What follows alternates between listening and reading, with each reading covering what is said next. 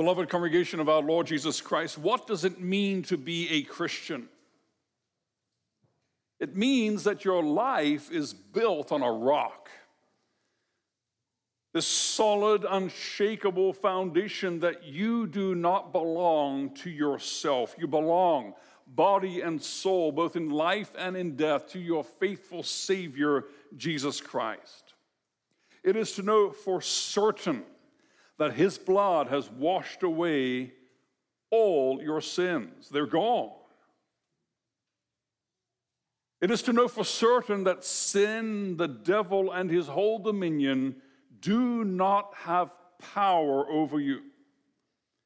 It is to know for certain that every single thing that happens to you can only happen by God's sovereign will, that He ordains all things, every little detail in your life, the good things and the hard things, and every thing that happens in history and in the universe to work together for His glory and for your salvation. It is to know for certain that the Spirit of God lives in your heart and will never leave. Therefore, even though you die, yet you will live forever. And that the Spirit is changing you from glory to glory. He's changing you from what you were into what you will be more and more. He's changing you from being a selfish sinner into being a loving child of God. And there is no true comfort, there is no true happiness, there's no true joy apart from these glorious truths, which can be summed up in this way in Christ alone. In Christ alone is life, hope, renewal, joy, and peace. Christ is the solution, Christ is the answer. Now, in Lord's Days 2 through to 4, the church confesses from Scripture that unless you understand the problem, unless you understand the question, you will never find the solution. You will never find the answer. And so we spent a few Lord's Days digging deep into the problem of sin and misery. And it wasn't pleasant, it was painful, but it was necessary. Much like someone who has cancer needs to see that CT scan, which shows the scope of the problem. You need to know the problem in order to find the right solution. And so we ended that section on sin and misery just there at the end of Day 4. We hit a brick wall. We confessed from the scripture that we are ruined, that we are guilty in our ruin, that we are under the sentence of a just judgment. That God's justice requires that sin committed against the most high majesty of God also be punished with the most severe, that is, with everlasting punishment of body and soul. That's the problem. We have sinned and fallen short of the glory of God, and there is hell to pay. It's hard. It's dark. Who wants to come to church and hear things like that? But it's good to hear these things. We need to know the truth. We need to understand the depth, the extent, the scope of the problem, because now we can go find the solution. And that's what we're doing here in Lord's Day 5 and Lord's Day 6. Look at there the answer 12. How can we escape? How can we be again received into favor? Now, we've been working over the last few weeks with this allegory of human nature as a glorious royal residence built fit for the great king, but which by human sin has been ruined and destroyed. And we are just one more generation in a long line of stewards who inhabit these condemned ruins of fallen human nature. These condemned ruins with full of unspeakably evil residents lurking in the dark corners. And the great king has understandably decreed the total destruction and demolition of these ruins. Their very existence is an offense to his majesty. And there's only one way to escape the sentence of utter destruction payment must be made. full payment. Someone has to come up with the resources to be able to pay for ripping out everything filthy, everything polluted, everything ruined, everything broken.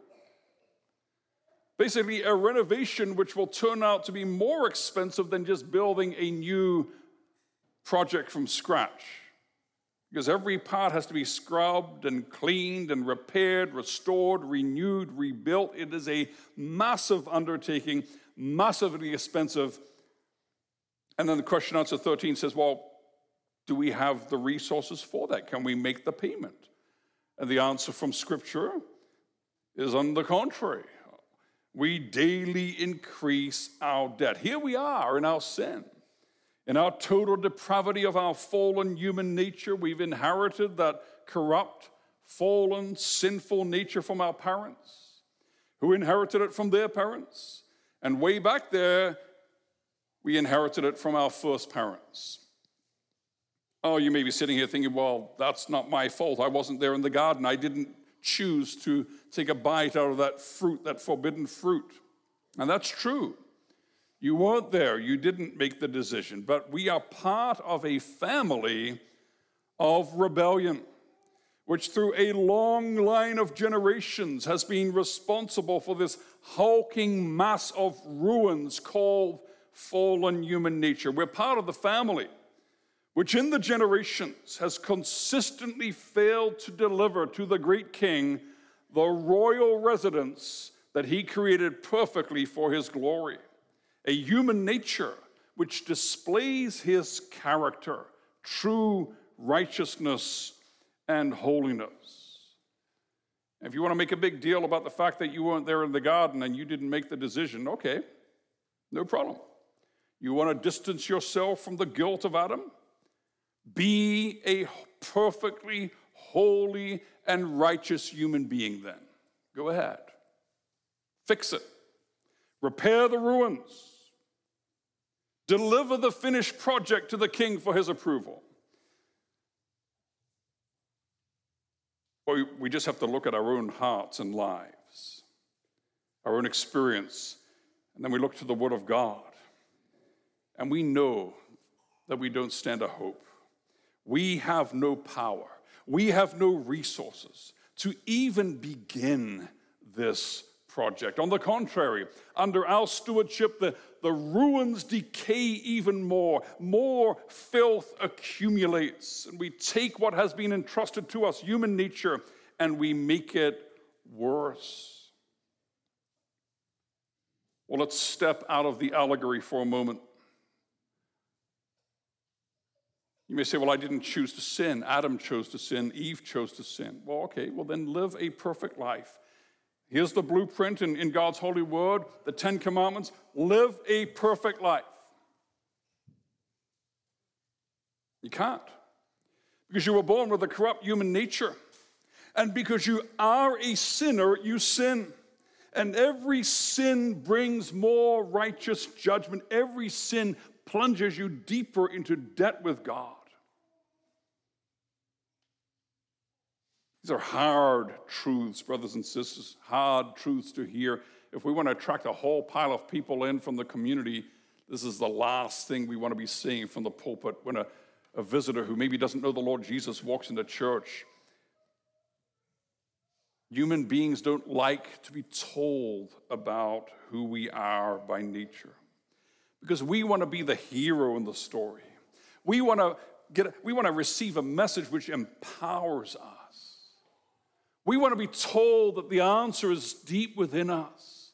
We just have to look within and, and marshal our strength and be strong people and overcome the problem. It's hard to be humbled. Who likes to be humbled? And yet, it is the only way, brothers and sisters, out of death and into life. The gospel is shaped like the cross.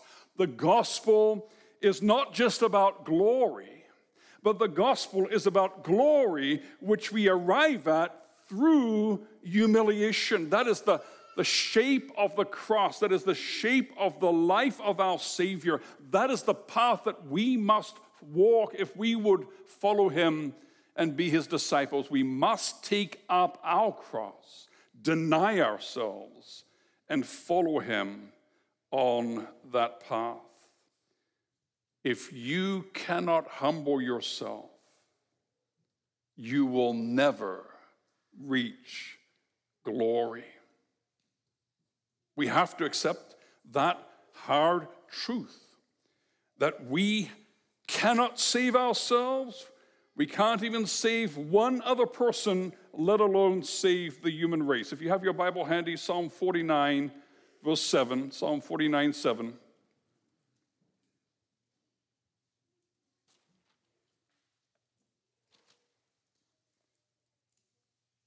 Truly, no man can ransom another or give to God the price of his life. For the ransom of their life is costly and can never suffice, that he should live on forever and never see the pit. No man can ransom another. No man has the resources. No human being has the resources to save anyone not even themselves.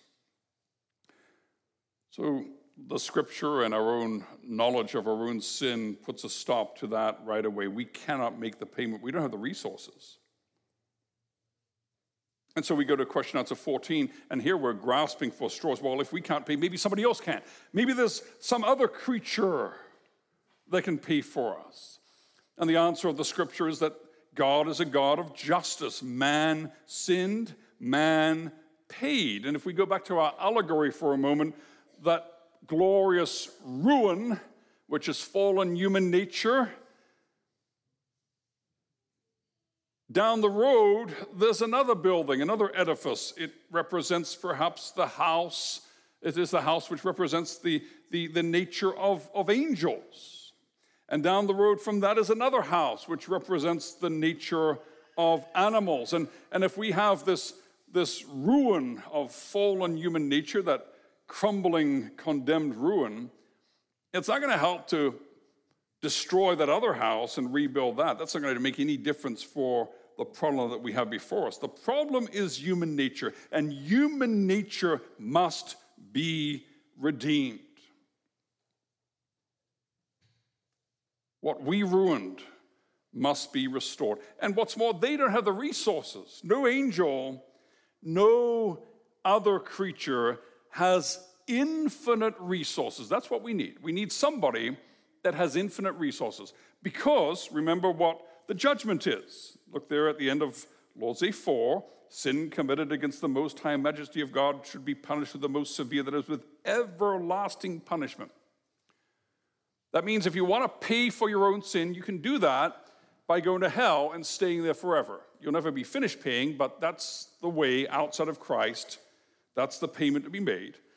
No one can ever finish paying for themselves, let alone paying for others. And certainly no dog or cat or angel is able to handle such an infinite punishment because they are not infinite, they are limited. And so there's no hope in us, and there's no hope in other creatures. They don't have the resources, they cannot sustain the burden of God's eternal wrath against sin and deliver others from it. What does the Bible say? Hebrews 10:4, for it is impossible for the blood of bulls and goats to take away sin. And so question and answer 15 is the conclusion we end up with we need a very special kind of mediator and deliverer. We need a mediator. And a mediator is someone who stands between, between a holy and righteous God and condemned sinners, to reconcile them by dealing with the problem that separates them. We need a mediator. And we need a deliverer. A deliverer is somebody that liberates, that frees. We languish under the power of sin under the sentence of condemnation. We need someone to save us, someone to free us, to liberate us. We need a mediator and we need a deliverer. And then Lord's Day 6 describes this Savior that we need, the picture of the Savior we need. And his name is Jesus Christ. Jesus Christ means anointed Christ, Savior, Jesus, anointed Savior. Anointed in the sense of you have a job to do. That's what Christ means. It means you've been anointed to do a job. What is the job? To save sinners. And in terms of the allegory, the, the son of the great king is our only hope because he, being part of the royal family, has access to all the power and the resources of the kingdom. Turn in your Bible to Philippians 2, verse 6 for a moment. Philippians 2 6. And look there what it says about the Lord Jesus Christ that he took on human nature in all of its brokenness and yet without sin. The Son of the great King came to inhabit that condemned ruin called human nature. Look at verse 7 taking the form of a servant, being born in the likeness of man. God became man. God became one of us.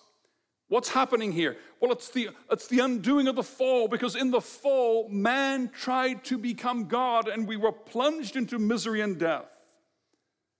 And now, to undo that fall, God became man and we are saved. Look at verse 8 there in Philippians chapter 2. And being found in human form, he humbled himself by becoming obedient to the point of death, even death on a cross. What is Christ doing? What did he do? He suffered and he died as a human being. He literally took that hulking ruin of human nature, fallen human nature. He took it apart piece by piece, even to the separation of soul from body.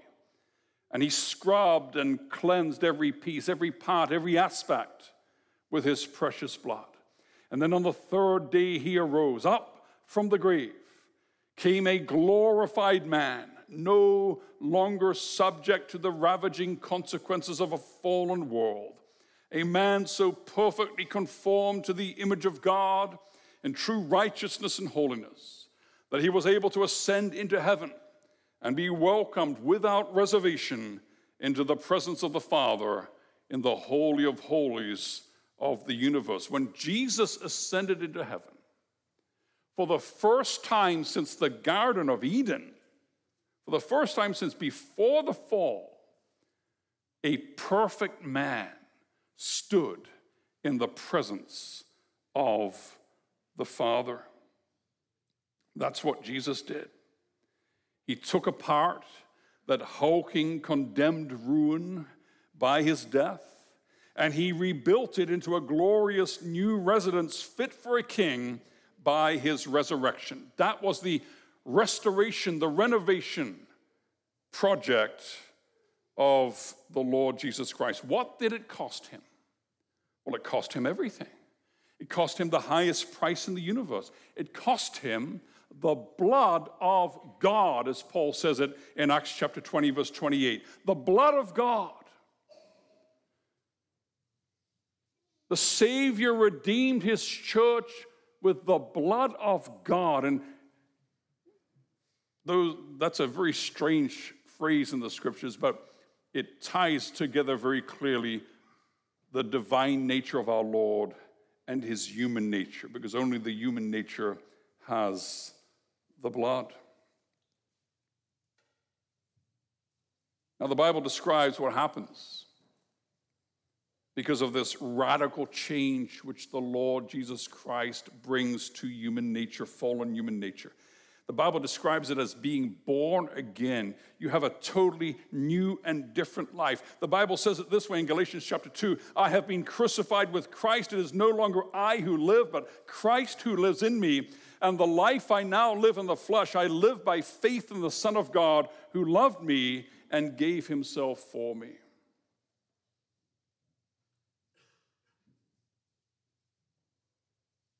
What does it mean to be a Christian? Does it mean that you do a lot of daily and weekly rituals, that you, you read the Bible, you pray every day, you don't swear, you be moral, you keep up appearances, you show up for church. Maybe if you have time, you even go to a Bible study. Is that what it means to be a Christian?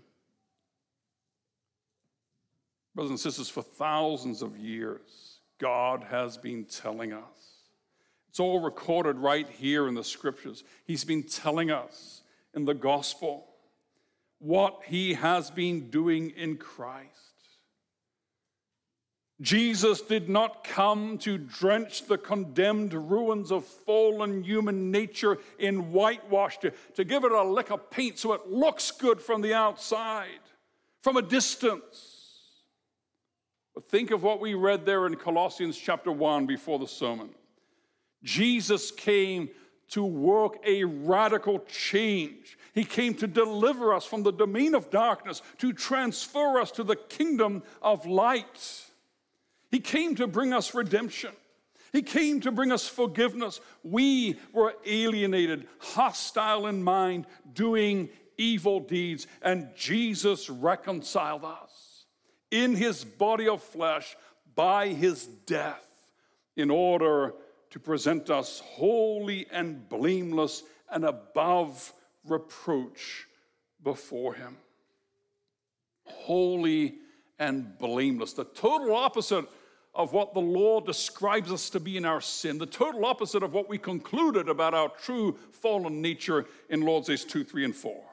Holy and blameless in true righteousness and holiness. That's who we are. That's what we are in Christ and only in Christ. We are a royal residence, the very perfect temple of God on earth, the dwelling place of the King of Kings, that's who you are in Christ, Christian. That's who we are as Church of God a new, holy, righteous, perfect, reconciled, redeemed, washed, forgiven, transformed humanity, a residence fit for the King. That is the gospel. And so stop trying to make yourself a better person. Stop trying hard to be gooder. Stop trying to fix yourself. Stop trying to renovate yourself, to repair what is broken, to make yourself acceptable to God. Your wasting your time. You will never succeed. You don't have the power. You don't have the resources. You can't afford the cost.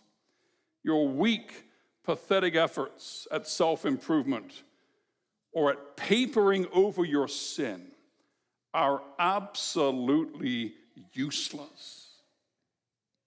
You need a total, radical transformation, which only God can bring about.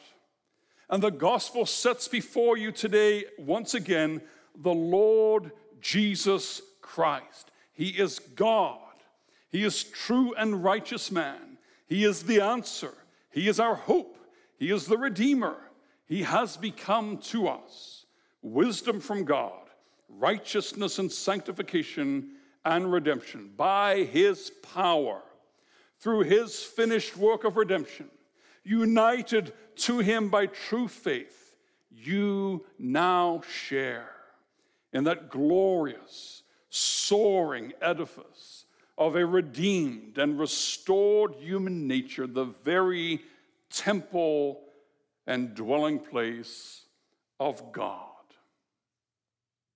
That is our only comfort, believer, that we have been bought with a price, that God the Father, God the Son, and God the Spirit have come to make their home in us.